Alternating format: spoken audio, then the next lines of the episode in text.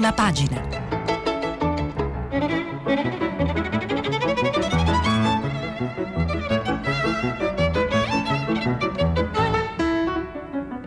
Questa settimana i giornali sono letti e commentati da Stefano Cappellini, responsabile della redazione politica del quotidiano La Repubblica. Per intervenire telefonate al numero verde 800 050 333. Sms WhatsApp anche vocali al numero 335 56 34 296.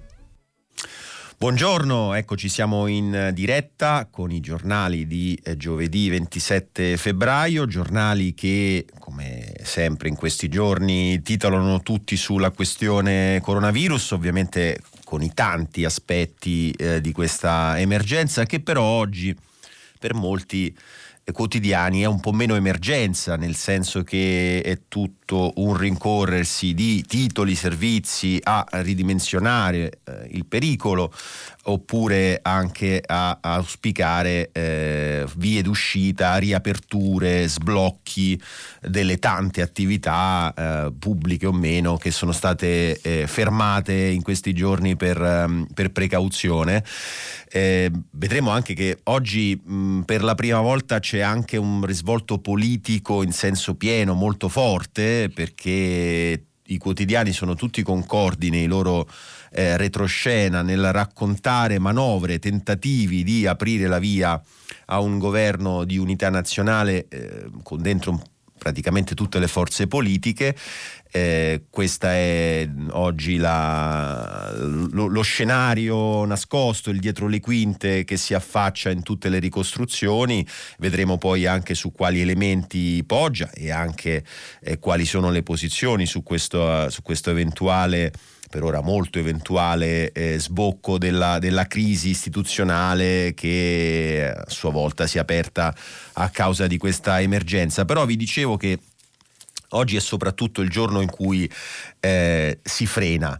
Eh, è una frenata mh, mm, che eh, qualcuno potrebbe dire in totale contraddizione con, eh, con, quello che si è raccontato nei giorni scorsi, però eh, va detto che questa frenata si basa soprattutto su alcuni elementi eh, di fatto. Per esempio, il titolo del Corriere della Sera, l'Organizzazione Mondiale della Sanità dice bene l'Italia.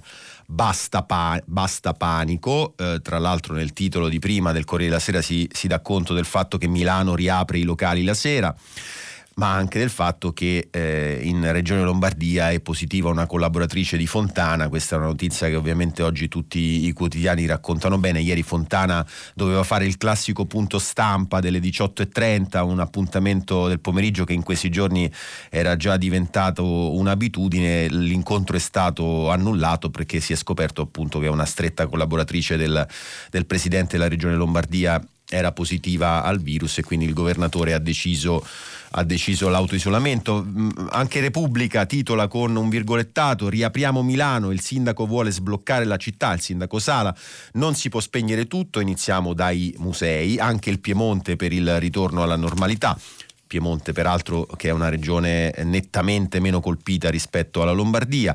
Anche qui si racconta del caso della collaboratrice del, del um, governatore eh, Fontana, pagina 2-3 di Repubblica, il titolo il titolo grande che eh, che tiene tutto il paginone di apertura e voglia di ricominciare. Sala chiama Conte, riaprire al più presto Milano. Poi ci sono anche due interviste.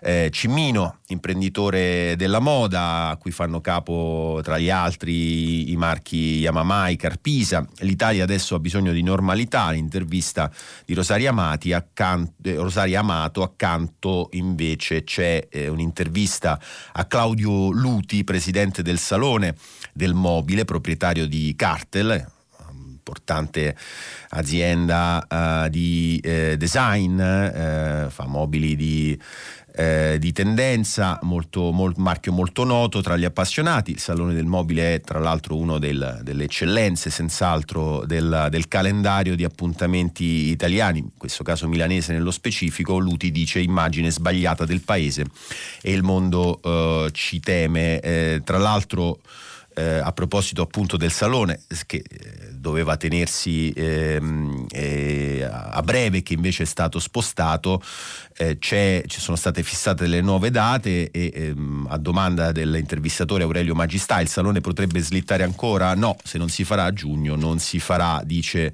dice Luti che insomma ehm, spiega eh, perché eh, l'emergenza è stata, è stata sovradimensionata, insomma, no, credo che abbiamo dato al mondo una fotografia sbagliata del paese, adesso correggerla è molto difficile, dobbiamo spezzare l'isolamento.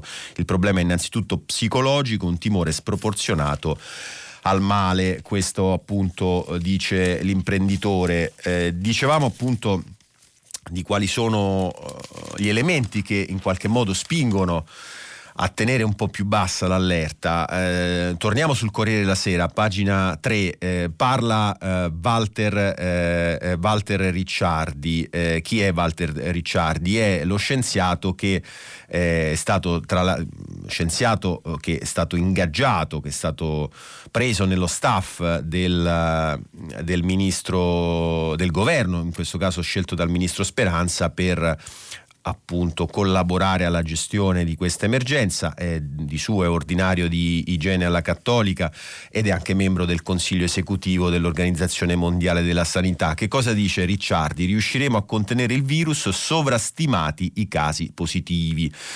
Dice Ricciardi che è stato un errore fare i tamponi agli asintomatici. Alcune regioni hanno generato confusione e allarme. La prossima settimana capiremo a che punto uh, siamo. Uh, leggiamo qualcosa dall'intervista uh, che è firmata da Margherita De Bach.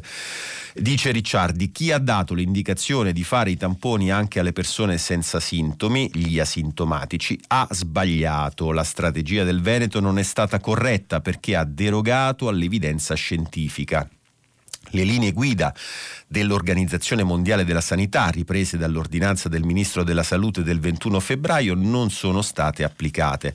Prevedevano che fossero fatti i test solo su soggetti sintomatici in presenza di due caratteristiche, il contatto con malati di eh, Covid-19 accertati e la provenienza da zone di focolai.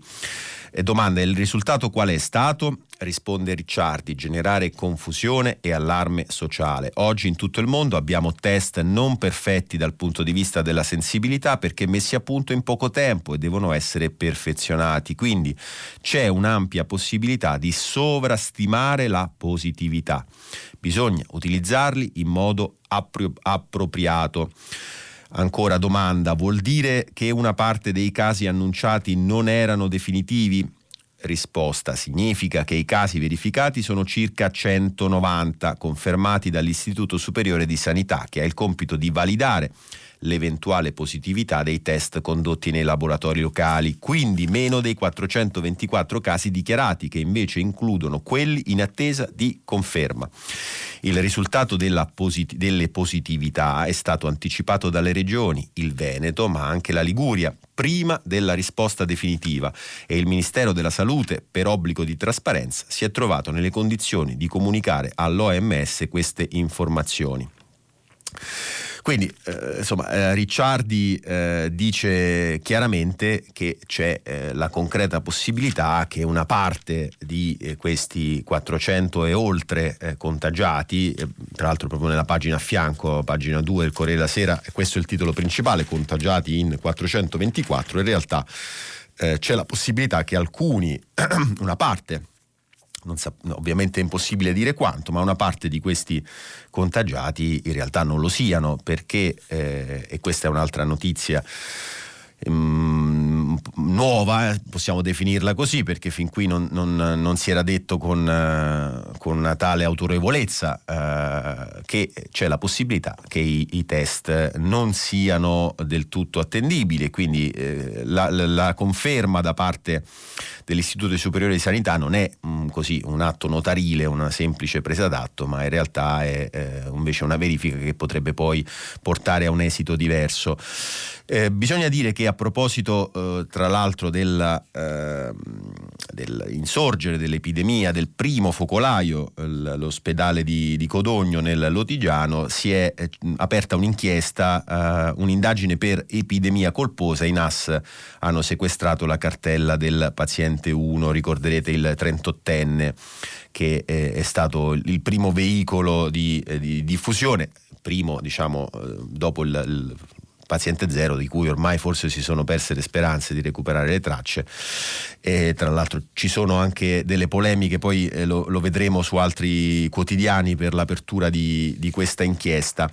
Però a proposito di eh, ridimensionamento dell'allarme bisogna dire che eh, ricorderete che ehm, abbiamo letto l'altro giorno anche l'intervista appunto proprio che c'era su un paio di quotidiani a, a un amico del paziente 1 che si era eh, contagiato verosimilmente giocando a pallone con lui e che raccontava insomma la sua, la sua vita in isolamento ma praticamente senza, senza, una malattia vera e propria come una, una febbriciattola come, come si diceva una volta Ecco, oggi c'è un'altra intervista che eh, vale la pena leggere, la prendiamo ancora dal Corriere della Sera, pagina 8, la firma eh, l'inviato Marco Imarisio, eh, è eh, la 47enne di Vo Euganio che viene definita la prima paziente guarita in Italia eh, cioè tra quelle eh, che si sono ammalate, tra i pazienti che si sono ammalati nel nostro paese, quindi escludendo ovviamente la coppia di cinesi, di turisti cinesi che poi è andata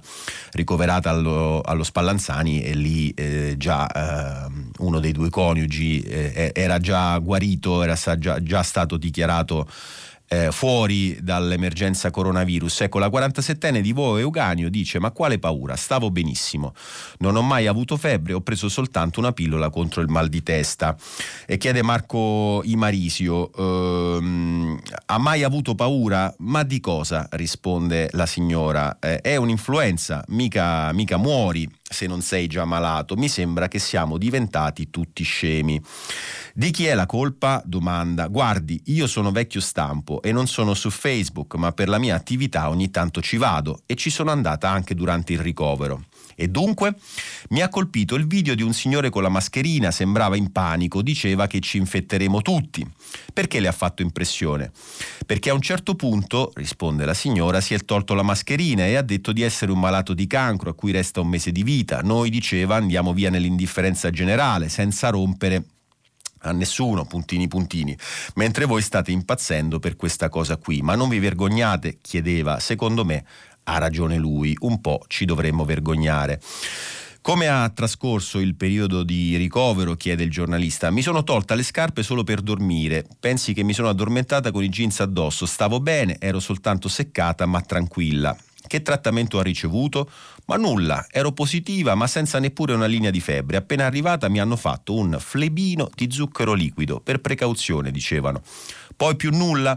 L'unica medicina me la sono data io, avevo il mal di testa per tutto questo casino e ho chiesto se potevo prendere un moment che avevo in borsa. Fine. Vuole la verità? chiede la signora al giornalista, ci mancherebbe. Risposta, eh, se non fosse morto il povero Adriano, eh, qui il, il, primo, il, primo, morto che era appunto un cittadino di Vo Euganio, se fossimo andati lunghi non avrei nemmeno saputo di essere positiva e come me tanti altri. Non credo sarebbe eh, cambiato eh, nulla. Leggo ovunque su internet che sarei guarita, quando invece non sono mai stata malata. Ecco, questo eh, è il racconto eh, sicuramente significativo eh, di, mh, di, questa signora, eh, di questa 47enne di Vo Euganio, che eh, come effettivamente dice lei, insomma, è guarita in, nel senso che a questo punto il, il, il, il virus eh, non, è più, non, è più, un pericolo, è stato superato, eh, però giustamente le dice in realtà non, non sono nemmeno mai stata male. E qui mh, chiaramente c'è una questione che poi è la domanda che in questo momento ci facciamo tutti, ma insomma se questo è il quadro clinico per molte delle persone che, che sono state contagiate e peraltro Ricciardi ci dice non è detto che tutti i contagiati poi lo siano effettivamente, c'è stata sproporzione nell'allarme, nelle, nelle, misure e questa è una domanda sicuramente eh, che rimane aperta a cui non riusciremo certo a dare una risposta definitiva eh, noi stamattina, eh, ma eh, in ogni caso eh, è, è, la domanda che in questo momento si, si pongono in tanti. Eh, sotto, tra l'altro, sempre a pagina 8 del Corriere della Sera, la turista cinese ricoverata ha sconfitto la malattia. Qui parliamo appunto dei dei primi pazienti che erano i due, i due, turisti cinesi che poi hanno scoperto mentre giravano per, eh, per l'Italia di essere, eh, di essere, positivi al coronavirus.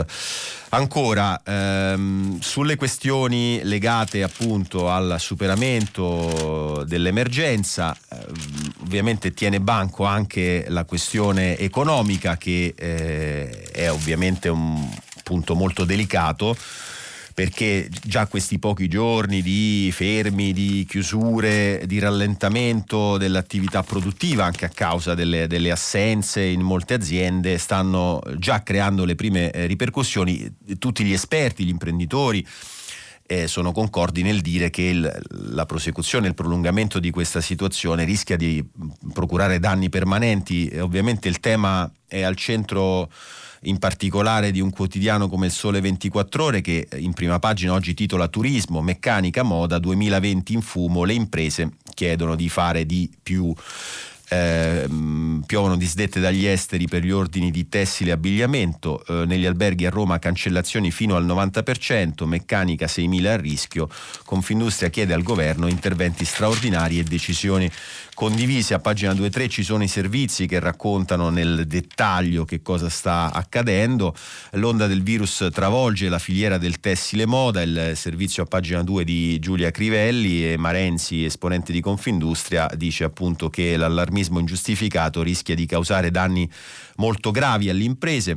A pagina 3 c'è un, un focus eh, su eh, quello che viene definito il cuore logistico del nord nella paralisi della zona rossa, eh, magazzini a rilento per l'assenteismo dovuto alla paura da coronavirus, molte le aziende che operano ai margini dell'area, dell'area interessata dal focolaio di contagio, eh, Amazon, Ikea, OVS, McDonald's e Unieuro. Qui non manca la merce, mancano i lavoratori, questo è l'incipit del servizio firmato da Marco Morino, gli operatori della logistica tri- attivi tra Pavia, Lodi, Cremona e Piacenza lanciano un grido d'allarme, la paura innescata dal coronavirus rischia di paralizzare il cuore della regione logistica milanese nel quale sono collocati spedizionieri, centri di stoccaggio e magazzini che lavorano direttamente o per conto terzi con i grandi marchi della distribuzione organizzata dalla, della farmaceutica, dell'alimentare e dei beni di largo consumo. E oggi quei magazzini sono a corto di manodopera perché colpiti da un tasso elevatissimo di assenteismo proprio per la paura dei lavoratori di restare contagiati dal virus cinese. E questo è eh, l'incipit del pezzo eh, sulla logistica a rischio, pagina 3 del Sole 24 ore e poi si completa il quadro di questo poco, poco rassicurante scenario con un altro servizio invece sulla, sulla meccanica, altra, altro comparto a rischio, 6.000 addetti rischiano lo, lo stop ehm, e eh, c'è eh, una previsione andando avanti eh, settimane i danni potranno diventare permanenti e poi ovviamente anche il turismo, altro settore eh, molto, molto, sotto stress, turismo settore al tracollo, subito aiuti eh, finanziari, eh, c'è in particolare anche il, il, racconto di come i parchi di divertimento siano in crisi, rinviate tutte le inaugurazioni, eh, un, stiamo parlando di un business da un miliardo e, e tra l'altro è a rischio l'assunzione di 15.000 addetti stagionali. E insomma sono, sono, cifre molto pesanti, cifre che fanno dire sempre a pagina 3 del eh, Sole 24 ore che a Confindustria servono interventi straordinari e, e Bonomi, esponente eh, lombardo appunto di Confindustria, che dice Lombardia ferma significa Italia bloccata. Su questo, su questo, punto, su questo aspetto, eh, vi segnaliamo che parla il ministro eh, dell'economia, a pagina 5 del Messaggero l'intervista a Roberto Gualtieri, indennizi e finanziamenti, pronte misure straordinarie. Il ministro dell'economia annuncia due decreti con nuove risorse per imprese e cittadini. Eh, la intervista che eh, è firmata da Andrea Bassi e Simone Canettieri eh, comincia con questa domanda. Ministro Roberto Gualtieri, quanto sarà rilevante l'impatto del coronavirus sulla nostra economia?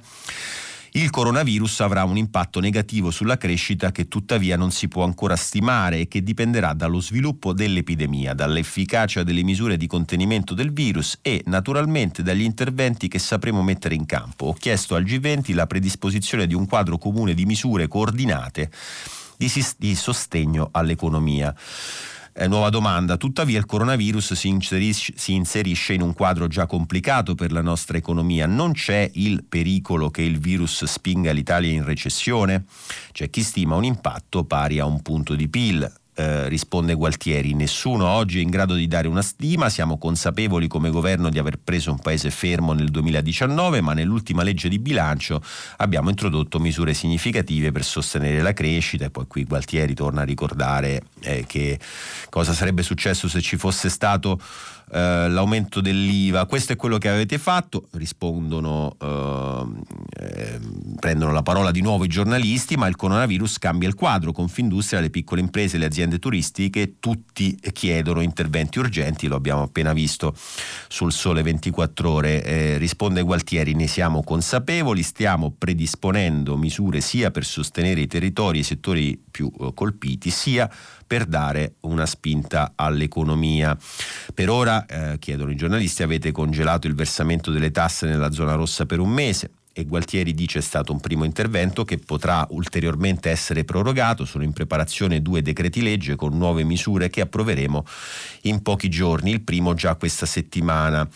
Eh, con quali misure? Eh, domanda e risposta. Innanzitutto verranno sospesi i contributi previdenziali, i versamenti per la rottamazione delle cartelle, ci sarà un rinvio degli adempimenti fiscali anche per i clienti dei professionisti che sono nella zona rossa, un pacchetto di proroghe per dare un sollievo immediato. E poi ci sarà un aiuto alla liquidità delle piccole e medie imprese italiane attraverso un potenziamento del fondo di garanzia, stanzieremo 50 milioni aggiuntivi per il fondo di garanzia appunto e ne amplieremo i criteri criteri di utilizzo e 350 milioni per il sostegno alle esportazioni. Introdurremo misure significative di sostegno e ai territori e alle aziende e ai, e ai lavoratori coinvolti. E, ehm, questo eh, poi c'è una domanda anche viene chiesto al ministro Gualtieri se queste misure potranno essere prese anche fuori dalla zona rossa. Certo, dice, per il turismo ci saranno misure di carattere generale come per altri settori, inoltre ci sarà un'estensione, un finanziamento della cassa integrazione molto significativo. Infine stiamo lavorando a strumenti più generali di rilancio dell'economia per accelerare gli investimenti delle imprese in infrastrutture. Questo è eh, un passaggio, eh, quello in cui si eh, riporta un po' il quadro delle, degli interventi che sono previsti e, e, che sono preannunciati dal ministro Gualtieri per cercare di, di tamponare la, l'emergenza collaterale che è quella, che è quella economica. Eh, vi dicevo che eh, ovviamente ci sono molte, eh, molte, molti pezzi sulle conseguenze politiche in senso stretto, però prima di andare eh, sapete che in questi giorni ci sono state molte polemiche anche a proposito di ciò che dicevamo prima, cioè questa emergenza, parliamo di un, di un virus. Eh, di un virus aggressivo, parliamo di un virus che eh, in realtà è poco più di un'influenza. Qui sto citando le parole poi pronunciate eh, ieri dal, proprio dal governatore della Lombardia eh, Fontana. Eh, chiaramente questo dibattito, che secondo me ha sicuramente spiazzato e disorientato molti cittadini, eh, continua a essere raccontato anche attraverso i suoi protagonisti perché eh, questa, quella, la, una delle micce di, di, di, questo dibattito è stato anche lo scontro tra virologi, in particolare tra Burioni, che ormai è un, un virologo star, una figura un po', un po', curiosa, un po' particolare, molto presente in questi giorni su, su vari organi di informazione, lo scontro appunto tra Burioni eh, e la, invece la direttrice del laboratorio di virologia del, dell'ospedale Sacco di Milano. È uno scontro nel quale, eh, diciamo per semplificare, Burioni era nelle, ne, nelle vesti del, dell'allarmista e la virologa del Sacco nelle vesti invece eh, della, eh, della, eh, diminuzione, della diminuzio del, dell'allarme, no? Eh, era stata proprio lei a parlare ben prima che lo facesse Fontana di, del coronavirus come di qualcosa che era poco più uh, che un'influenza.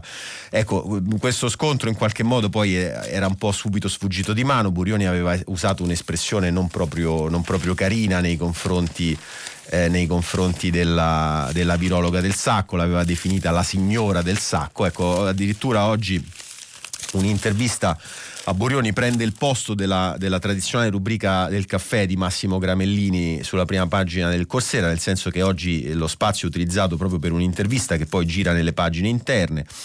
Eh, dice, scrive Gramellini, dopo aver letto il caffè che lo pizzicava per le battute sulla signora del sacco e lo scioglimento della Roma, il professor Burioni ha chiamato per ringraziare, ne è uscito un caffè più lungo del solito, in cui Gramellini chiede, di solito il bersaglio delle critiche si arrabbia, lei invece sembra contento, dove ha sbagliato? E dice, Burioni, sono io che ho sbagliato, ho visto un post della dottoressa Gismondo che citava un numero palesemente erroneo, non avrei dovuto reagire chiamandola in quel modo, non avrei proprio dovuto risponderle in pubblico. La dottoressa dottoressa, dice Gramellini, l'ha presa bene, ha detto Burioni lasciamolo alla sua gloria. Avrei dovuto scriverle in privato e non l'ho fatto, o meglio l'ho fatto poco fa. Le ho appena mandato una mail di scuse, lei ha sbagliato un numero e io una parola, ma sono giorni così, siamo tutti sotto pressione, pensi che domenica non sono neanche riuscito a vedere la Lazio. E questo è l'attacco dell'intervista a Burioni che poi prosegue dentro e il titolo è Burioni e la psicosi. Non è un raffreddore ma nemmeno la peste deluso eh, dall'Europa. Eh, c'è un quotidiano poi che dedica un ritratto, eh, ritratto abbastanza velenoso contro, contro Burioni che è il Fatto Quotidiano, lo firma il pezzo Daniela Ranieri a pagina 9 del quotidiano di Marco Travaglio, Burioni, già veemente portavoce della scienza sui social, stiamo leggendo il pezzo di Ranieri, appunto, ai tempi del coronavirus ha sfondato il diaframma della TV generalista e adesso è dappertutto, a tutte le ore, da Fazio su Rai 2, su Rai 1, sulla 7, al Corriere TV, a Circo Massimo, oltre che su Twitter e sul suo blog a infondere scienza al popolo con pochi semplici concetti. È il Fleming dello zapping, il padre pio della bilogazione igienico-televisiva, il dulbecco del collegamento, tanto che la televisione pubblica anche per ragioni di economia mentale di parlanti e destinatari, potrebbe trasmettere un messaggio di Burioni alla nazione a reti unificate, tipo Juan Domingo Perón della Muchina questo è solo un passaggio, ma dà un po' il senso uh, del, del, tipo di ritratto che il, il fatto dedica a Burioni. Vi dicevo comunque della questione politica, che è l'ultimo aspetto che trattiamo del corona, prima di parlare un po' di, di, di altro. Um, oggi tutti i quotidiani, vi, vi dicevo all'inizio, sono concordi nel raccontare che sta circolando un'idea nel palazzo, cioè l'idea di un governo di emergenza per fronteggiare questa situazione, soprattutto anche le sue conseguenze economiche, un governo d'emergenza, quindi un'unità nazionale con dentro eh, un po' tutti i partiti. Eh, non mi pare eh, a naso uno scenario facilissimo da, da, realizzare, però sicuramente ci sono degli elementi concreti eh, che, che, ne giustificano diciamo, il, il, racconto. Ehm, alcuni quotidiani ci aprono, per esempio la stampa di Torino, idea antivirus, due punti, governo di emergenza. Il leader della Lega chiede un colloquio a Mattarella e qui appunto eh, questo è l'elemento fondamentale.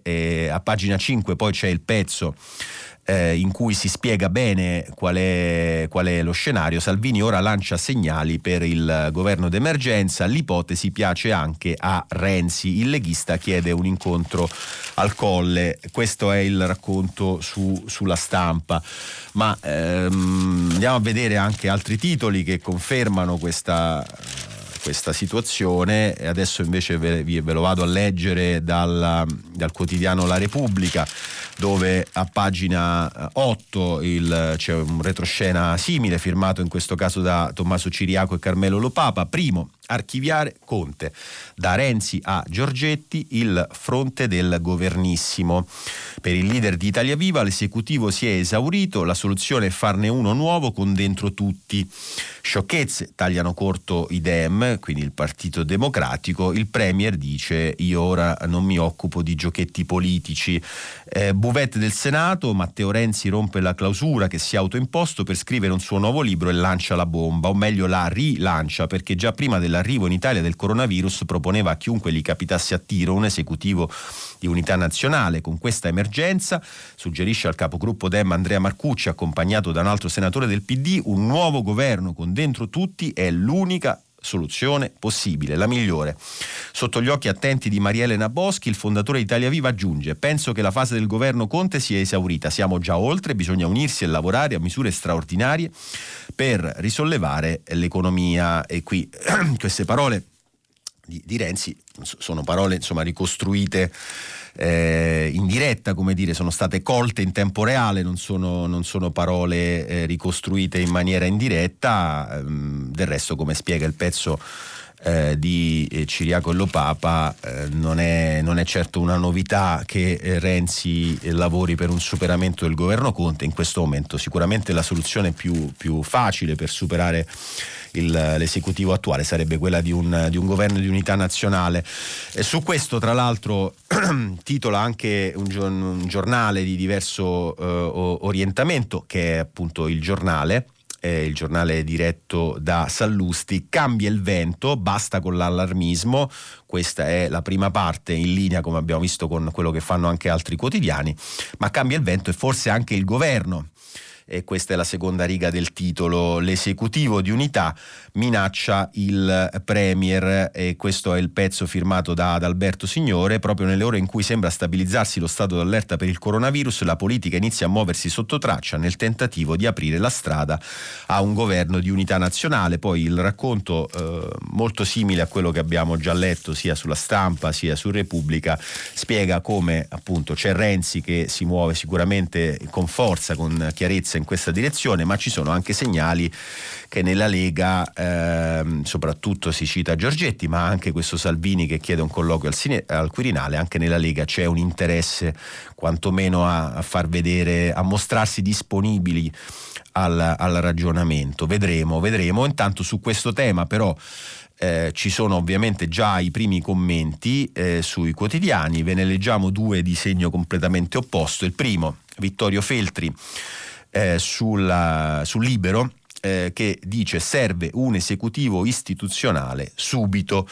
Eh, insomma un caso abbastanza raro di un giornale come Libero eh, a favore di un esecutivo istituzionale, di solito questo genere di esecutivi vengono visti sempre molto male come, come madri di tutti gli inciuci, per usare una parola che in questi casi rimbalza sempre per eh, demonizzare questi, questo tipo di esperimenti. Va detto che oggi Libero peraltro titola con, eh, co, così, virus ora si esagera.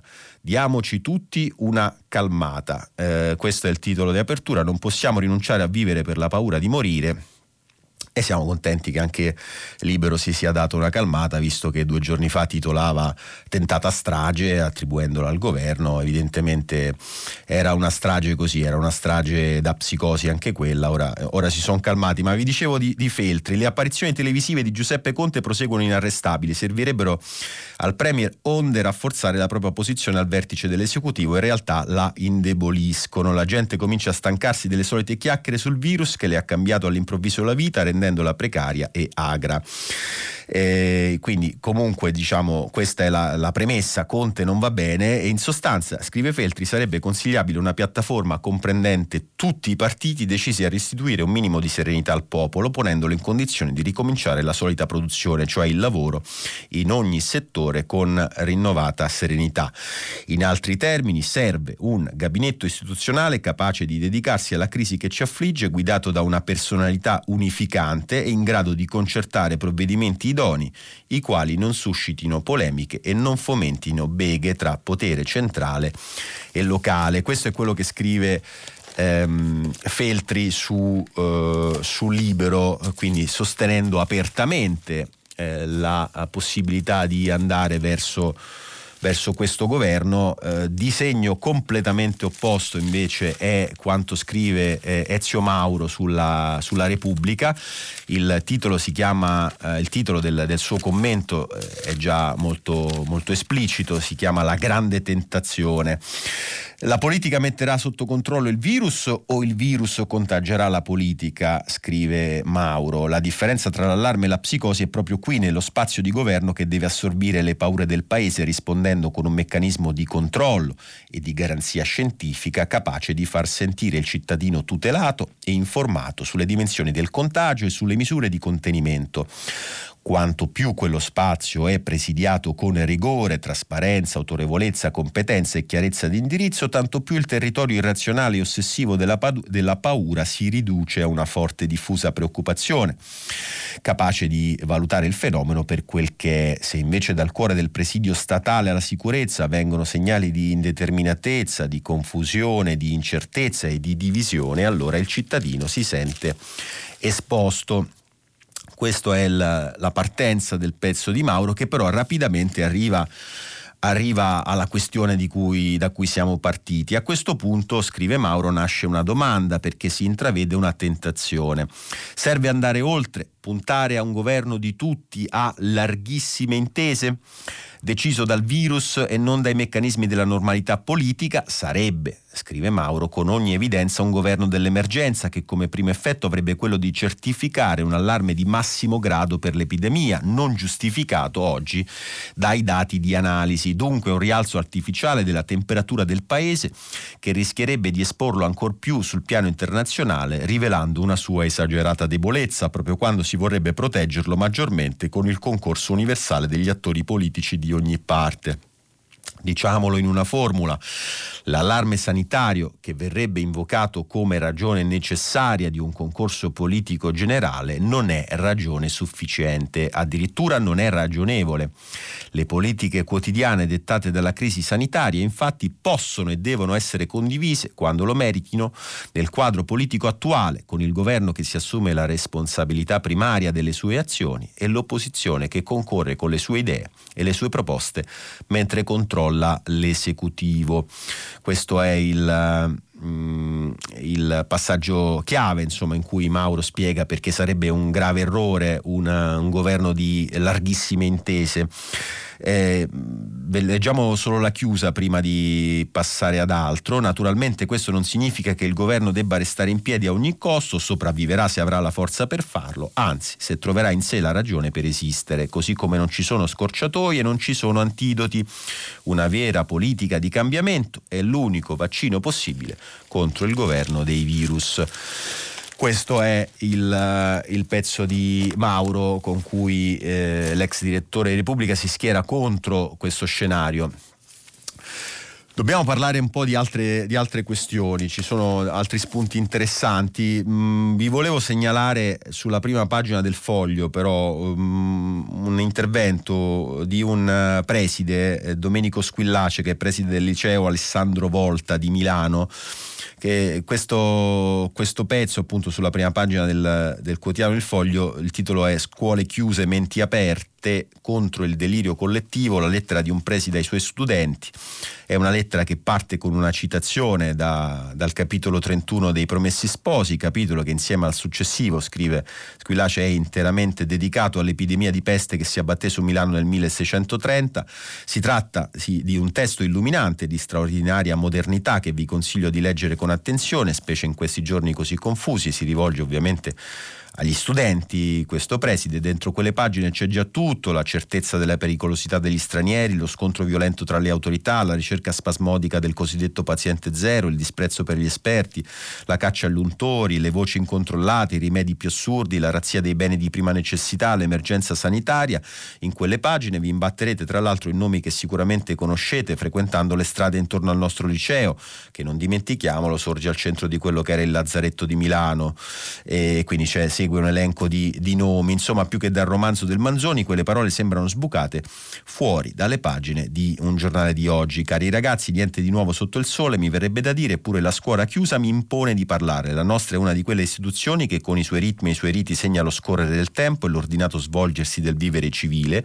Non a caso la chiusura forzata delle scuole è qualcosa cui le autorità ricorrono in casi rari e veramente eccezionali. Non sta a me valutare l'opportunità del provvedimento, non sono un esperto né fingo di esserlo. Rispetto e mi fido delle autorità e ne osservo scru- scrupolosamente le indicazioni. Quello che voglio però dirvi è di mantenere il sangue freddo, di non lasciarvi trascinare dal delirio collettivo, di continuare con le dovute precauzioni a fare una vita normale. Poi ci, la lettera prosegue e la chiusa è vi aspetto presto a scuola. Domenico Squillace, appunto il firmatario di questa lettera sulla prima pagina del foglio. La questione della chiusura delle scuole è sicuramente uno dei punti eh, più delicati eh, e controversi perché ci sono regioni che hanno deciso di chiudere praticamente senza, senza avere contagiati o con un numero che si ferma a uno o due unità. Questo per esempio è il caso anche della, della Campania dove si è verificato un caso simile a quello delle Marche. Eh, qui eh, parliamo delle scuole chiuse per eh, una positività che stiamo leggendo dalla prima pagina del mattino riguarda al momento due ventenni di caserte del Cilento tornate dalla Lombardia, eh, eh, dalla Lombardia che sono in buone condizioni. Ma anche qui il commento che c'è sulla prima pagina del quotidiano di Napoli, eh, già il titolo esprime bene il concetto, se comandano inco- incompetenza e incoerenza. Eh, io non ho capito, scrive Massimo Adinolfi, che è l'autore di questo commento, per il governo non bisogna chiudere le scuole nelle zone in cui non sono comparsi focolai di, di infezione, ma il sindaco di Napoli, De Magistris, prima ancora che si diffondesse la notizia di due donne contagiate fuori da Napoli, ha deciso, con doti da rabdomante, ugualmente di chiudere le scuole fino a sabato. E quindi insomma questo tema comunque dell'incoerenza nelle scelte e anche di scelte che vengono fatte in modo diverso a livello nazionale, a livello locale, è sicuramente uno degli aspetti più inquietanti di questa situazione. Ehm, rapidamente perché andiamo verso la conclusione, però vi volevo dare qualche segnalazione, ci sono un po' di, di casi ehm, e di articoli interessanti. Eh, uno mh, mm, in particolare lo fanno parecchi quotidiani il pezzo su questa vicenda, questa notizia, cioè che succede? Che le sardine nella figura di alcuni dei suoi fondatori andranno da Maria De Filippi. Questa, questa decisione, il programma è Amici, programma che peraltro è stato partecipato da altri leader politici, molti ricordano qualche anno fa ci andò Renzi con tanto di giubbotto di pelle alla Fonzi, le sardine da Maria De Filippi ora non sono più tutti amici, questo è il titolo del pezzo che vi stiamo leggendo da pagina 14 del quotidiano La Repubblica, eh, lo firma Emanuele Lauria, eh, però movimento diviso, Santori spiega perché va in tv, deciso il no al referendum di marzo, qui parliamo del referendum eh, costituzionale sul taglio dei parlamentari, tra l'altro um, anche oggi molti pezzi confermano che la data in bilico causa emergenza coronavirus. Leggiamo rapidamente dal pezzo di Lauria, dalle piazze riempite all'urlo dell'antipopulismo al talent show di Maria De Filippi, il passo non è breve, i leader delle sardine se ne sono accorti ieri. Nel corso di una giornata ad alta tensione, aperta da una notizia a sorpresa, alcuni esponenti del movimento saranno ospiti venerdì sera della prima puntata stagionale di Amici. A ora di pranzo lo dice in conferenza stampa la conduttrice subito dopo la conferma del gruppo di comando degli attivisti in un post su uh, Facebook, ma la partecipazione di tre leader al programma, Mattia Santori, Jasmine Cristallo e Lorenzo Donnoli, sono, sono stati chiamati a fare un intervento contro l'odio, scatena la rivolta di referenti sul territorio e simpatizzanti. Alla 8 della sera una gran parte dei quasi 500 commenti sul profilo Facebook 6000 Sardine porta con sé critiche a questa decisione. E comunque insomma eh, che sarà mai andare un programma di, comunque di successo come programma eh, come amici insomma non credo che, che si rischino eh, contaminazioni è, è comunque un, un, palco dal quale si possono dire delle cose interessanti, questa è la mia opinione. Stiamo andando rapidamente verso la chiusura. Vi segnalo due titoli mh, mm, da approfondire poi con la lettura dei rispettivi pezzi. Su Rep- sulla Repubblica, ancora pagina 19, ponti, sospesi i tecnici dei report truccati, sono inaffidabili e quindi si parla qui di autostrade, interdizione per nove ingegneri e l'ex manager di Spea dopo il crollo del Morandi, falsi test per non chiudere il traffico. E ancora invece Corriere della Sera, pagina 19, l'Università di Londra mette al bando gli amori tra professori e studenti, nuove regole allo University College, chi sgarra sarà licenziato e mm, siccome non possiamo sgarrare l'orario di chiusura della rassegna dobbiamo chiudere e ci ritroviamo tra poco per il filo diretto con gli ascoltatori. Eccoci, siamo tornati in diretta, tra poco ascoltiamo la prima telefonata che è già pronta in linea, ma nel frattempo stanno arrivando numerosi come ogni mattina i vostri sms, soprattutto sul tema eh, del, del giorno e della settimana, inevitabilmente che è il coronavirus. E, ehm, molti, eh, molti, dei vostri sms riflettono sulla questione della sopravvalutazione dell'allarme, il tema eh, resta aperto, in realtà il fatto che oggi eh, molti, molti, giornali raccontino diciamo, della volontà, della, del tentativo di ridimensionare l'allarme, eh, ovviamente non significa che sia stato tutto frutto di un grande abbaglio. Eh, però eh, chiaramente è comprensibile anche che ci sia un po' di eh, disorientamento, ci sono, ci, sono, molti messaggi che chiedono di, eh, il perché di questa eh, di, questo, di, questo, cambio di registro. Finalmente si ridimensiona l'influenza del coronavirus, ora che abbiamo spaventato tutti gli altri paesi e rovinato l'economia turistica di tutta Italia. Questo è un messaggio non firmato. Invece c'è un altro firmato Luciano che dice i politici cambiano idea in funzione dell'utile mutevole delle fazioni che rappresentano, non dell'interesse generale. Esempio, quelli che prima prendevano in seria considerazione il virus ora tendono a banalizzarlo eh, coadiuvati dai loro clienti che imboniscono gli sprovveduti. Eh, insomma, io non credo che ci sia una strategia dietro questo cambio di registro. La verità è che di questo virus eh, ancora oggi non, non, si, sa, non si, sa, benissimo uh, tutto, tutto, il meccanismo, tutti, tutte le, le, le chiavi del, del funzionamento, del contagio. Eh, quello che è evidente che insomma ci si può sicuramente si può contrarlo senza, senza ammalarsi gravemente, anzi la, la stragrande maggioranza eh, delle, delle, persone, questo dicono i numeri, eh, guarisce senza aver avuto grandi problemi, al tempo stesso sicuramente su persone più deboli eh, può rappresentare un grave problema e non mi pare poca cosa. Eh, ricordiamoci però nel So, possiamo sottolineare finché vogliamo tutte le incongruenze, le incoerenze de, della politica e delle istituzioni o anche eccessi mediatici che possono esserci stati, ma non dimentichiamo insomma, che un paese come la Cina, che uh, comunque una grande potenza, sta combattendo questa situazione eh, da tempo, ha preso misure simili nelle zone epicentro del contagio, simili a quelle italiane, ovviamente sta facendo i conti con ben altri numeri, eh, essendo il, il centro mondiale eh, del, del, dell'epidemia, eh, insomma, non è che adesso improvvisamente diventa un'invenzione, bisogna riflettere con responsabilità, con calma su quelli che possono essere stati gli eccessi. Intanto sentiamo il primo ascoltatore. Pronto, buongiorno. Pronto, buongiorno, sono Alessandro, telefono da Perugia. Prego. Senta, eh, io volevo proporre una riflessione. Dubito che eh, questa emergenza sarà un'occasione per eh, l'informazione italiana di fare una seria riflessione su se stessa. Perché credo che quello che emerge è che i media italiani siano affetti da sensazionalismo. Ho molto apprezzato la decisione di chi l'ha preceduta la settimana scorsa di non leggere i titoli di certa stampa becera e eh, non la invidio a dover condurre questa settimana così monocorde, prima pagina. Però eh, secondo me è un qualche cosa che non è di oggi, viene da lontano. Io ricordo molto bene, sono lettore di Repubblica da sempre, da quando è nata, e ricordo molto bene quando morì Agnelli, 14 pagine per tre giorni, Repubblica non fu l'unico giornale, parlo di quello perché era quello che leggo, 14 di pagine tutti i giorni sulla morte dell'avvocato Agnelli. Ora, dubito che quando è morto un Krupp in Germania si sia dedicato tanto spazio. E Agnelli sicuramente non è stato Valletta, che è stato quello che ha fatto veramente grande la Fiat. Cioè temo che ci sia un po', eh, questa non è più approfondimento, questo è semplicemente rimestare l'acqua nel mortaio. E secondo me è uno dei problemi della stampa italiana, il senso delle proporzioni. quello cui inviterei appunto a riflettere. Lei che ne pensa? Grazie.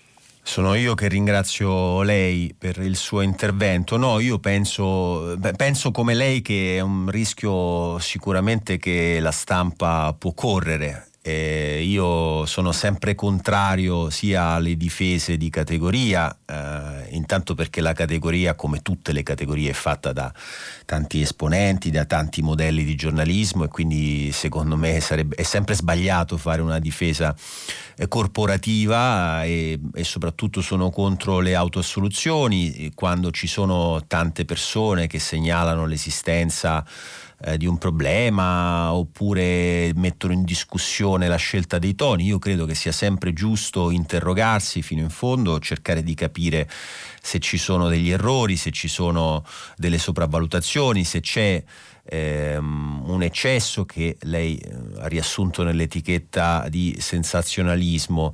E io penso che nessuno è, nessuno è immune da questi rischi, può, può sicuramente esserci la tentazione, soprattutto in momenti come questo, Uh, di, eh, di, seguire un'onda in qualche modo anche eh, cavalcandola, non, eh, non, in modo consapevole magari, ma semplicemente perché ci si sente appunto spinti, eh, portati da questa onda.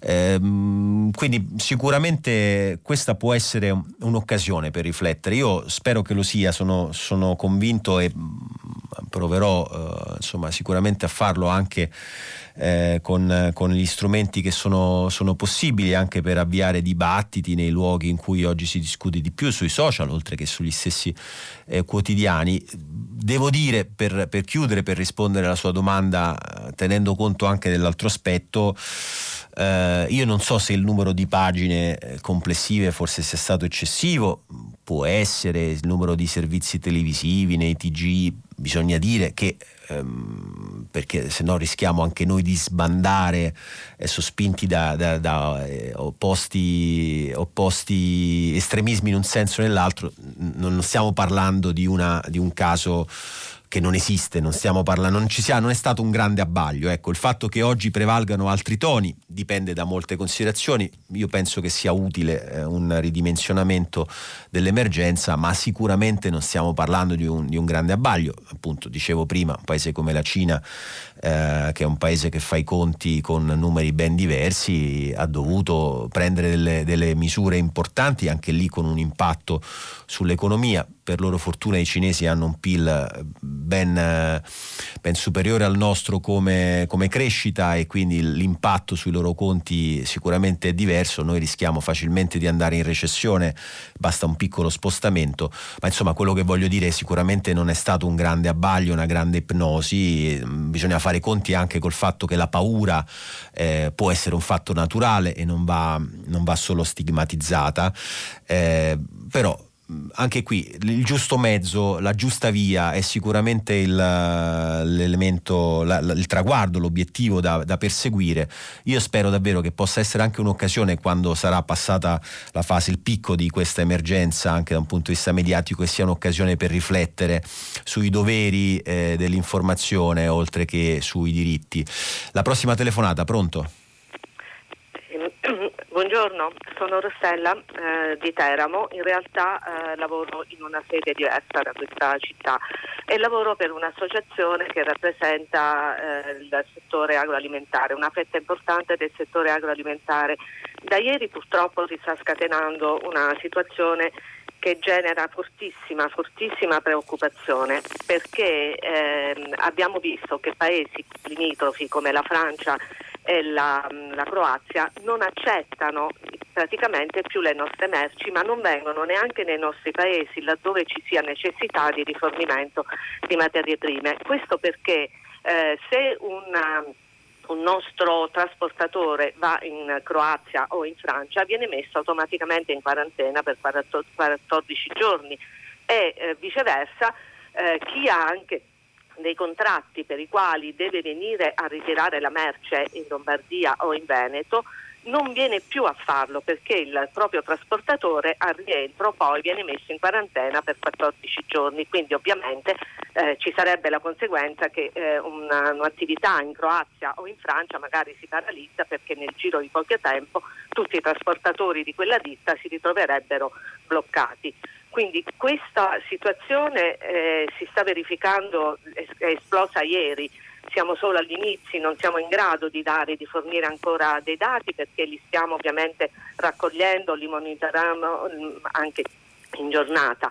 Eh, però insomma, ovviamente tutto ciò genera grande preoccupazione perché stiamo parlando di due regioni, vabbè non devo dirlo io quanto sono importanti, e eh, al di fuori delle zone rosse, non sono attività che sono nelle zone rosse. Va bene Quindi, signora, grazie. Grazie del suo intervento, ovviamente lei ci ha raccontato un aspetto che, eh, di cui ci siamo occupati anche nella lettura dei quotidiani, cioè le conseguenze sulle attività economiche di tutti i giorni, conseguenze che rischiano di essere molto gravi, soprattutto a causa del fatto che evidentemente anche negli altri paesi eh, si arriva facilmente alla psicosi, visto che ovviamente non ha alcun senso bloccare le merci italiane. Eh, certo è chiaro che per chi eh, ha rapporti di commercio, rapporti comunque di affari con il nostro paese e magari eh, affari che richiedono la presenza fisica, questo può rappresentare un problema quando si tratta di andare in zone, eh, in zone rosse, in zone che comunque sono colpite dal contagio, perché come spiegava eh, giustamente la nostra ascoltatrice, poi c'è il rischio di dover finire in quarantena, quindi di avere poi eh, delle ripercussioni, della possibilità di, di svolgere i propri, i propri affari, ma non c'è dubbio che qui comunque siamo in presenza di una psicosi che si allarga anche ad altri paesi, mm, forse avrete sentito della vicenda di cui raccontano oggi anche alcuni quotidiani della nave da crociera italiana che viene rifiutata da eh, numerosi porti eh, nonostante sia certificato che non abbia alcun, eh, alcun, malato, alcun contagiato a bordo. Ecco, questa è una storia esemplare del fatto che evidentemente non siamo l'unico paese al mondo a eh, soffrire di psicosi e di eccesso di, di panico, eccesso di allarme ed evidentemente questa invece è una situazione che rischia di eh, contagiare, il caso di dire, anche altri paesi. Mm, ancora un paio di sms prima di sentire la prossima telefonata. Eh, scrive Liviana da Milano: Un governo con dentro tutti, ma non litigano già abbastanza eh, non, non, è, non, è, male come, come, sintesi per spiegare che forse non è proprio la soluzione ideale. Mm, su questo tema poi invece c'è un altro messaggio che eh, dice siamo alle solite cose, cambiare governo, governo di unità nazionale, litanie giornalistiche non sanno più cosa scrivere o inventarsi, ma in realtà però eh, non è così, nel senso che eh, ci sono delle basi eh, concrete, delle dichiarazioni alla, che sono a fondamento di questa ricostruzione. Renzi ha espresso chiaramente una sua uh, predilezione per questo scenario e d'altra parte anche della Lega, come abbiamo visto sono arrivati comunque dei segnali di eh, disponibilità a ragionarci questo eh, non significa ovviamente che poi, lo dicevamo anche prima, questo accadrà davvero. Abbiamo un'altra telefonata pronta in linea. Sì, buongiorno Luciana da Mestre. Prego signora. Io sono una lettrice di, di, di Repubblica, comunque senta, le volevo solo fare, è una constatazione la mia, ma se loro litigano dalla mattina alla, se- alla sera, perché si vogliono mettere assieme? Mi scusi, sa, non è già abbastanza complicato gestire una situazione che, che è quella che è? Io ho una certa età e sinceramente non ho paura, non per niente, sa, perché ho capito che se viene, viene, se non viene sono io, è un fattore personale, ma questi politici, non, questo voglio dire, eh, vorrei tanto anche Repubblica che mi aiutasse in questo modo, perché ci fa vivere male i loro litigi in Parlamento, si dividono, eh, si dicono di tutto, c'è un, un clima di paura e di odio, le pare che sia vivere bene? Adesso si vogliono mettere assieme. Ecco signora, sì, eh, io sono d'accordo con lei e mm, peraltro lo dicevo prima mentre leggevamo i giornali, mm, no, non scommetterei sul fatto che questa, che questa, ipotesi di governo di unità nazionale vada in porto, mi sembra molto complicato che si possano creare le condizioni. Io personalmente non la considero nemmeno uno scenario auspicabile proprio perché non ne intravedo le ragioni, non capisco come adesso improvvisamente cavalcando questa situazione si possa arrivare diciamo, a mettere insieme forze diversissime che hanno programmi diversissimi. Per la gestione dell'emergenza, sì, mm, non c'è dubbio, ma l'emergenza si può gestire benissimo con il governo attuale e con il concorso delle opposizioni che eh, possono sicuramente trovare il modo di dare il loro contributo, il primo dei quali secondo me in questo caso dovrebbe essere sempre la sospensione delle polemiche inutili possibili, eh, proprio perché la tendenza alla litigiosità, che ricordava la signora, della nostra politica, che già eh, è una tendenza, un tasso molto alto in tempi ordinari, diventa una tendenza insostenibile per i cittadini in tempi straordinari come questi. Io mh, credo, credo ne parlassimo ieri proprio durante il filo diretto, sono convinto che i cittadini e gli elettori, mh, qualunque sia il loro orientamento, alla fine eh, di questa eh, emergenza, perché arriverà alla fine di questa emergenza, sono convinto che premieranno soprattutto quelle forze e quei leader che avranno dimostrato di eh, saper affrontare la situazione senza cedere alla tentazione di polemiche strumentali o anche di progetti strumentali, perché insomma questa ipotesi di un governo di unità nazionale questo è il mio parere, è abbastanza strumentale e eh, mi pare più che altro un tentativo di sfruttare questa emergenza per arrivare a equilibri politici diversi eh, e credo che eh, in questo momento le, le, la concentrazione di chi si occupa del bene pubblico debba andare ad altre strategie, ad altri progetti. Abbiamo un'altra telefonata pronta in linea. Sì, salve, salve mi chiamo Pietro Buongiorno. e telefono da Ceccano in provincia di Frosinone. Prego. E volevo riflettere con lei su questo conflitto continuo che eh, probabilmente andrà avanti fra il, lo Stato, il governo e le regioni. È il frutto della riforma costituzionale del 2001, della riforma del titolo quinto, in cui ci siamo inventati questa legislazione concorrente in alcune materie per cui la regione Marche ha tutto il diritto di dire io le scuole le gestisco io, nel modo in cui io ritengo opportuno. e purtroppo lei ha ragione. Veramente purtroppo dobbiamo ragione. fare una riflessione generale perché adesso lo stiamo sperimentando su una cosa grave, meno grave, adesso ce lo diranno e cercheremo di capire, però in effetti lo sconcerto che c'è in giro è spaventoso. Eh, provincia, io vivo in provincia di Frosinone, ci sono comuni che hanno fatto ordinanze con cui vietano alle persone, il comune a fianco no, il comune vicino sì, cioè quando c'è un'emergenza bisognerebbe che ci sia la capacità da parte, però purtroppo è scritto nella Carta Costituzionale che è così che quelle sono materie di competenza delle regioni e quindi ogni regione fa come vuole.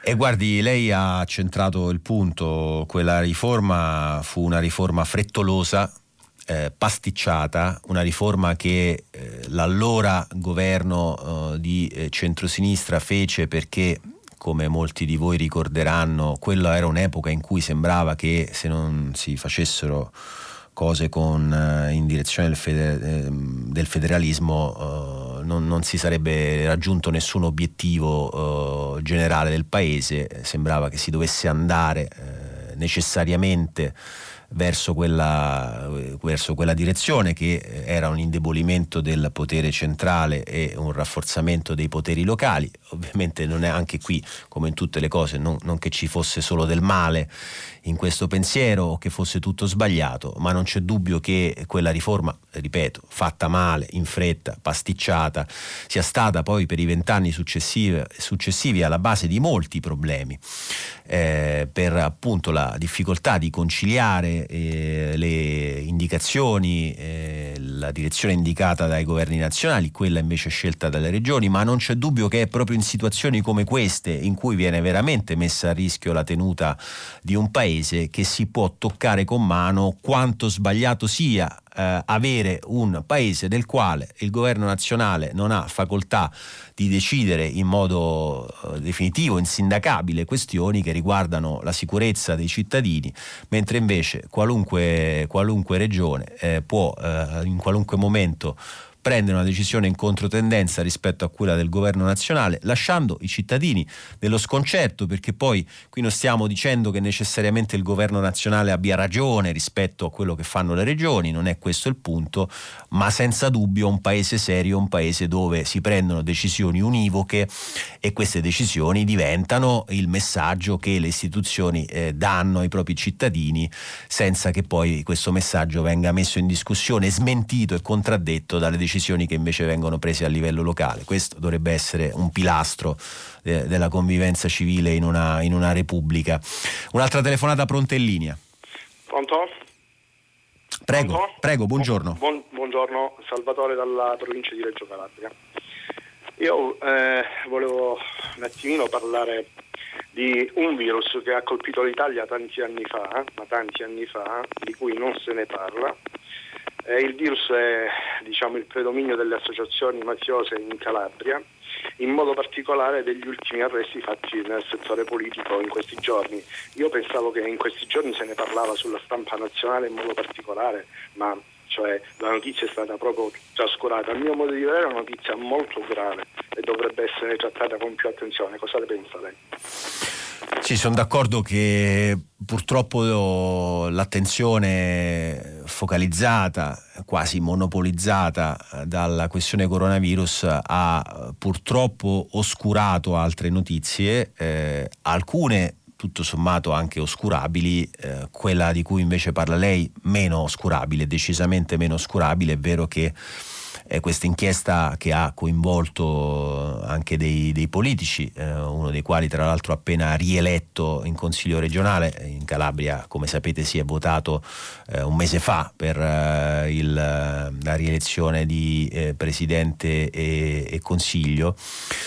E insomma, questa notizia sicuramente avrebbe meritato più, più, spazio perché ci racconta comunque di un sistema che continua a essere permeato in maniera molto preoccupante eh, dalla, dalla, mafia locale, dall'andrangheta e, e ci racconta sempre al netto della presunzione di innocenza, stiamo parlando ovviamente di un'inchiesta che non è arrivata a sentenza, anzi che è al suo calcio d'inizio, ci racconta di una politica eh, non solo sensibile alle pressioni della, delle organizzazioni criminali, ma peggio che sensibile ehm, al servizio, direttamente al servizio e direttamente espressione eh, del, di questo tessuto criminale, eh, portandolo dal territorio dentro le istituzioni direttamente.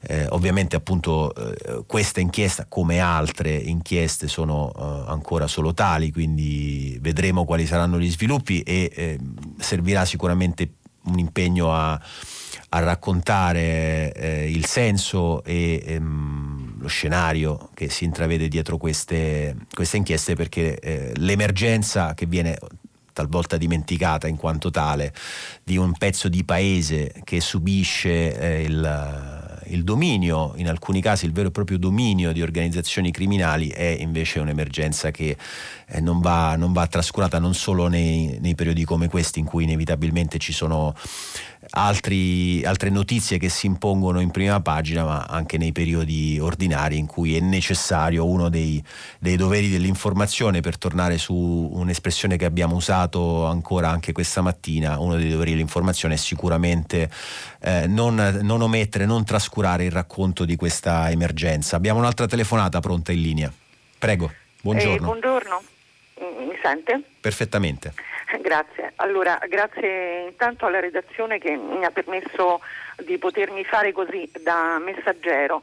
Io um, mi chiamo Doriana Goracci, abito a um, Capranica, un piccolo centro del Viterbese. Dico questo perché eh, vorrei dare questo messaggio molto forte e preciso. Ieri a Taranto, dove appunto non abito, eh, dove non sono andata recentemente, si è svolta la seconda fiaccolata eh, con gli abitanti, i genitori, eh, gli insegnanti, gli amici di tutte quelle persone che sono morte per cancro, perché a Taranto si muore ancora per cancro, ogni giorno tre persone scoprono di avere il tumore. Il, lo striscione grandissimo con una partecipazione grande lì a Taranto perché non c'è stata partecipazione dell'informazione se non nei TG regionali o nelle pagine regionali dei nostri quotidiani nazionali, eh, lo striscione che apriva la manifestazione è tutto l'acciaio del mondo, non vale la vita di un solo bambino.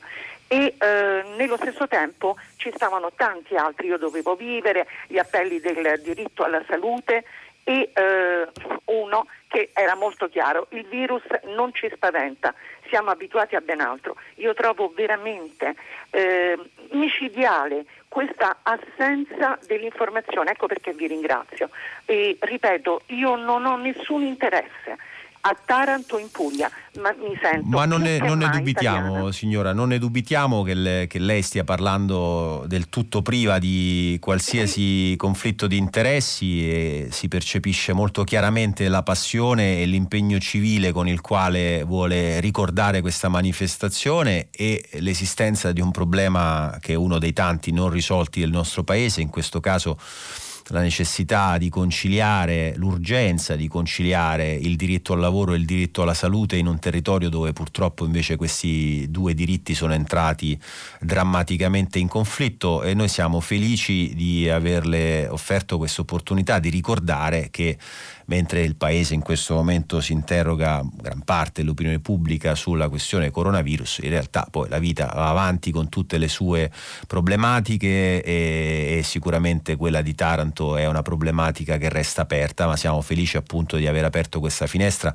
e ne apriremo sicuramente delle altre su, su questo tema come su altri che in questi giorni magari sono più trascurati eh, nella, nell'informazione. Ci sono molti messaggi sulla questione del governo di unità nazionale, devo dire la maggior parte eh, non sicuramente favorevoli, eh, c'è Livia per esempio che, che chiede con la barca in tempesta si cambia il capitano?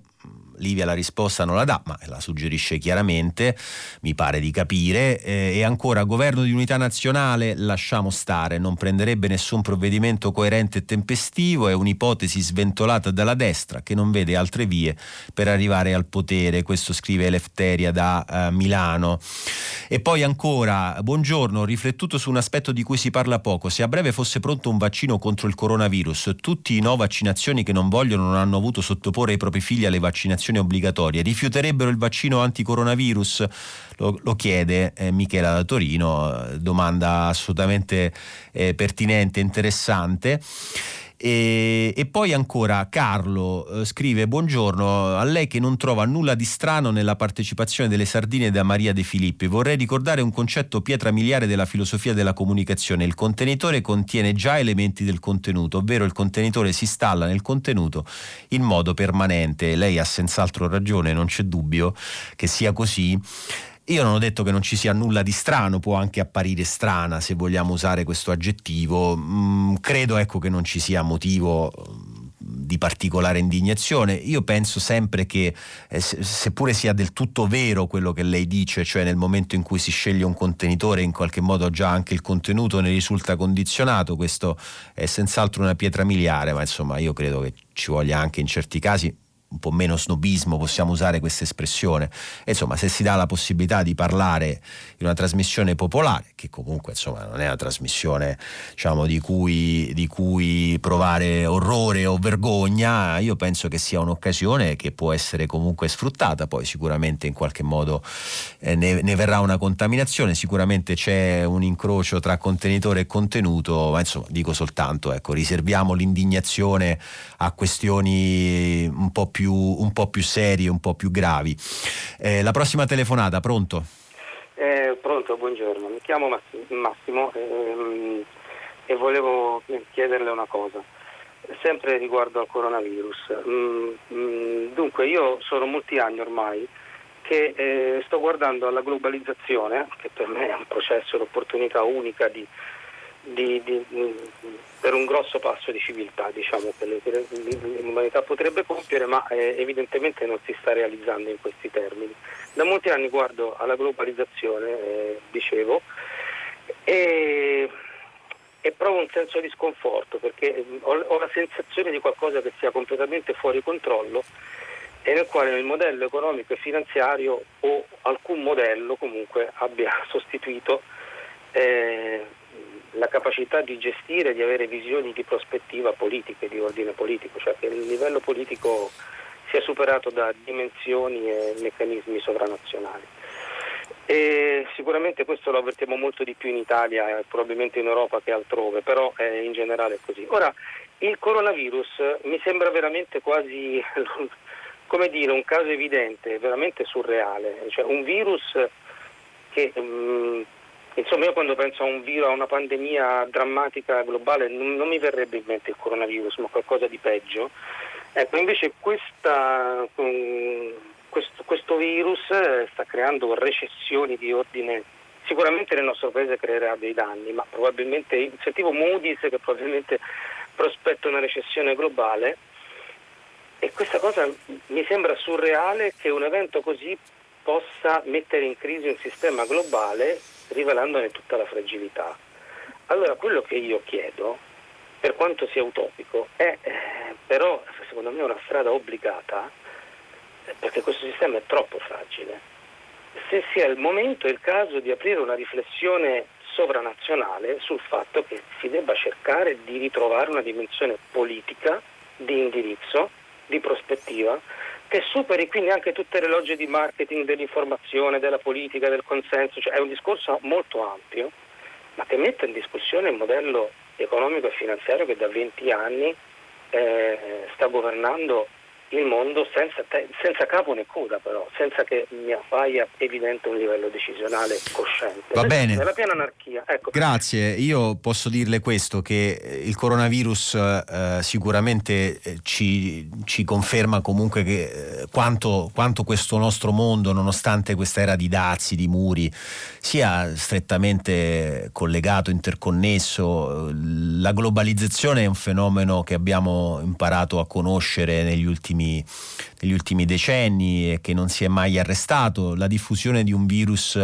come, come questo eh, è comunque collegata alla stretta interconnessione che, che esiste tra, tra, paesi, economia, persone che girano. Mm, è stato sottolineato più volte, credo che ci sia sicuramente del vero che il fatto che siano state colpite delle zone del nostro paese che sono quelle economicamente più intraprendenti ha a che fare con il fatto che eh, eh sono inevitabilmente quelle più esposte ai commerci, ai rapporti con gli altri paesi che potevano essere il, il veicolo di entrata di questo virus. Eh, la contraddizione, il cortocircuito è proprio nel fatto che il, il virus ci dimostra quanto strettamente interconnessi siano le nostre vite, le nostre economie. Eh, a prescindere dalla giustezza del modello che, che le ispira, eh, e quanto invece sia inutile e controproducente, eh, ma sostanzialmente ecco, eh, inutile è l'aggettivo giusto, eh, cercare, sperare di fermare tutto con chiusure che inevitabilmente non, ha, non producono grandi risultati, fermare il, ecco, il, il, virus non si ferma uh, con, con, l'erezione di un muro, non si ferma con, con l'innalzamento di, di, barriere e confini che come abbiamo visto spesso sono dettati più dal dilagare di psicosi da contagio che da razionalità delle scelte. Ecco, in questo c'è sicuramente la contraddizione con cui da tanti anni facciamo i conti, eh, la nostra eh, stretta interconnessione, interdipendenza eh, dei sistemi non solo economici ma, ma principalmente economici di, di, di tutti i paesi e poi invece il tentativo di chiusura eh, che è una risposta irrazionale, ecco, questa è un'altra parola che mi sembra pertinente e, in questo cortocircuito siamo precipitati di nuovo con questa emergenza coronavirus come già ci siamo precipitati con altre, con altre scelte politiche che riguardino la circolazione delle persone, che riguardino la circolazione delle merci e, e in qualche modo anche la circolazione dei virus uh, interviene a farci a spalancarci l'evidenza di queste, di queste contraddizioni del tempo che viviamo. Abbiamo un'altra telefonata pronta in linea. Prego. Pronto, sono Paolo da Torino, buongiorno. Prego. Compl- complimenti per la trasmissione. Senta, in tema di, di coronavirus adesso sì, c'è questo grosso argomento. Io farei una riflessione di carattere generale che, sarebbe, che vorrebbe essere anche un, un invito, un auspicio. Eh, il coronavirus ci dimostra come ormai le, le tematiche siano globali, siano complessive, affrontarle da un punto di vista localistico, o che sia definito come, sia definito, eh, come sovranismo in qualsiasi altra moda è ridicolo. Eh, sì, sì, proprio questi, questo, eh, questo, virus, questa, pandi- questa, cosa che viene vista anche come una pandemia, che forse non lo è, speriamo, eh, evidenziano la necessità di una governance mondiale, di un accordo maggiore sia dal punto di vista europeo che mondiale, anche in tema di inquinamento, cioè non si, posso, non si può pensare di affrontare tematiche di questa complessità com- riguardante tutto il pianeta da un punto di vista così eh, strettamente eh certo, nazionale. certo, guardi, ehm, nemmeno a farlo apposta, la sua è la seconda telefonata consecutiva a sollevare questo tema. Eh, già l'ascoltatore precedente parlava appunto della necessità di una, di una governance eh, sovranazionale su certe questioni. Il problema è appunto, mm, non ci torno perché eh, ne abbiamo appena parlato proprio nella risposta alla telefonata di prima, eh, purtroppo la direzione invece in cui sta andando il, il, consesso, il, consesso, mondiale è diversa, è una direzione invece di chiusura, è una direzione eh, di eh, negazione delle istanze sovranazionali e della, della loro facoltà, delle loro prerogative. Questa è una tendenza, per fortuna, contrastata, per fortuna non inarrestabile, ma è una tendenza eh, i cui effetti si misurano soprattutto in momenti come questi, nei quali ciascuna realtà sta- statale, statuale, cerca di uscirne eh, con, eh, con, una propria ricetta personale, chiusa, una, una ricetta che eh, prevede non la collaborazione ma il tentativo di salvarsi da soli eh, lo vediamo soprattutto noi europei che eh, vediamo un'unione che ancora una volta stenta a parlare con un'unica voce. Abbiamo il tempo per un'ultima telefonata, pronto? Buongiorno. Pronto, buongiorno. Prego. Sono Maria Caini da Lecco. Prego, signora, le chiedo volevo di essere rapida perché non abbiamo molto tempo. Certo, volevo porre l'attenzione che nessuno ne parla, è la cosa che a me mi preoccupa e quotidianamente ci penso, per tutti i morti che ci sono per inquinamento in Italia. Quindi mi sono fatta il conto, visto che si dice 80.000 l'anno, sono 200, candidato 216 persone al giorno che muoiono per inquinamento. Io ho conosciuto tante persone giovanissime, due giovani che hanno lasciato quattro figli di 30 anni. Io ho avuto anche mio nipote e la sua ragazza, lei 29 anni, lui 38 anni, sono morti con pene atroci che anche a cure che gli fanno e anche qua da me gente che non ha un minimo di attenzione, buttano le bottiglie con sui tappi, non fanno la riciclata, ci sono delle montagne di... Dico se uno, cioè tutti dobbiamo fare la nostra parte, lasciano accesi i motori magari quando sei al passaggio livello. Grazie dico, signora, io... Dobbiamo fare la nostra parte. Grazie signora, io la ringrazio della, della telefonata che è l'ultima per oggi e anche in questo caso lei non è la prima a segnalare eh, che il bilancio dei morti causati da inquinamento è un bilancio eh, preoccupante, è un bilancio pesantissimo ed è inevitabile anche in questi giorni metterlo in relazione anche invece alle statistiche, alle cifre sul coronavirus. Credo che sia umana e comprensibile la tentazione per ricordare che ci sono appunto emergenze delle quali eh, emergenze nascoste, occulte, eh, delle quali non ci si occupa con, con la dovuta attenzione e che invece meriterebbero sicuramente di essere affrontate con ben altro piglio sia politico che mediatico. Il nostro tempo però è finito, ci dobbiamo fermare dopo il giornale radio Silvia eh, Bencivelli conduce pagina 3, a seguire ci saranno le novità musicali di primo movimento alle 10 come sempre. L'appuntamento con tutta la città ne parla che approfondirà un tema posto da voi ascoltatori, potete riascoltarci sul sito di Radio 3. Io mi fermo, vi auguro una buona giornata e torneremo a sentirci domani. Grazie.